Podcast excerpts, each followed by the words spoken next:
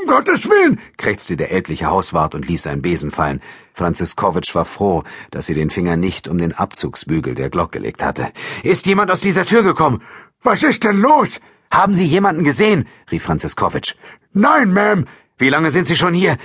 Ich weiß nicht. Zehn Minuten oder so.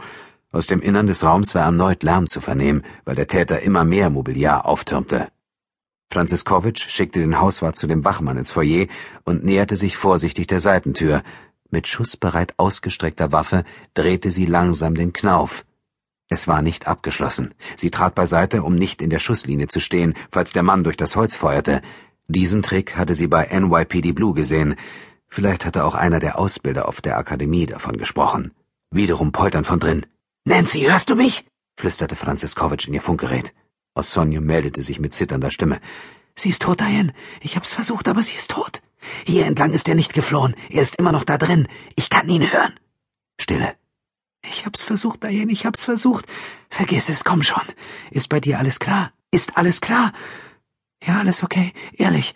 Die Stimme der Beamtin wurde eisig. Holen wir ihn uns? Nein, wir bewachen diese Ausgänge, bis die ESU eintrifft, sagte Franziskowitsch.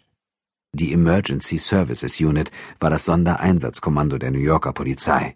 Das ist alles. Halt die Stellung und bleib von der Tür weg. Rühr dich nicht vom Fleck. In diesem Moment hörte sie den Mann von drin rufen. Ich habe eine Geisel. Ich habe ein Mädchen bei mir. Falls ihr versucht, hier einzudringen, bring ich sie um. Oh Gott. Hey, Sie da drin, rief Franziskowitsch. Niemand versucht hier irgendwas. Keine Angst. Tun Sie bloß niemandem mehr weh. Entsprach das der vorgeschriebenen Verfahrensweise, grübelte sie. Weder irgendeine Fernsehserie noch ihre Ausbildung waren ihr in diesem Punkt von Nutzen.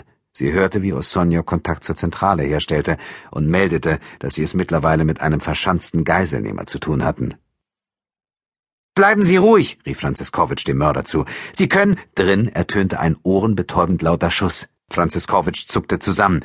Was ist los? Warst du das? rief sie ins Funkgerät. Nein, entgegnete ihre Partnerin. Ich dachte, du seist das gewesen. Nein, es war dieser Kerl. Bei dir alles in Ordnung? Ja, er hat von einer Geisel gesprochen. Glaubst du, er hat sie erschossen? Keine Ahnung. Woher soll ich das wissen? Und wo zum Teufel bleibt die Verstärkung? fügte Franziskowitsch in Gedanken hinzu. Diane, flüsterte kurz darauf Osonja. Wir müssen da rein. Vielleicht ist sie verletzt. Dann rief sie. Hey, sie da drin! Keine Antwort. Hey! Nichts. Womöglich hat er sich umgebracht, sagte Franziskowitsch. Oder er will, dass wir genau das glauben und wartet nur darauf, dass jemand sich ihm als Zielscheibe präsentiert.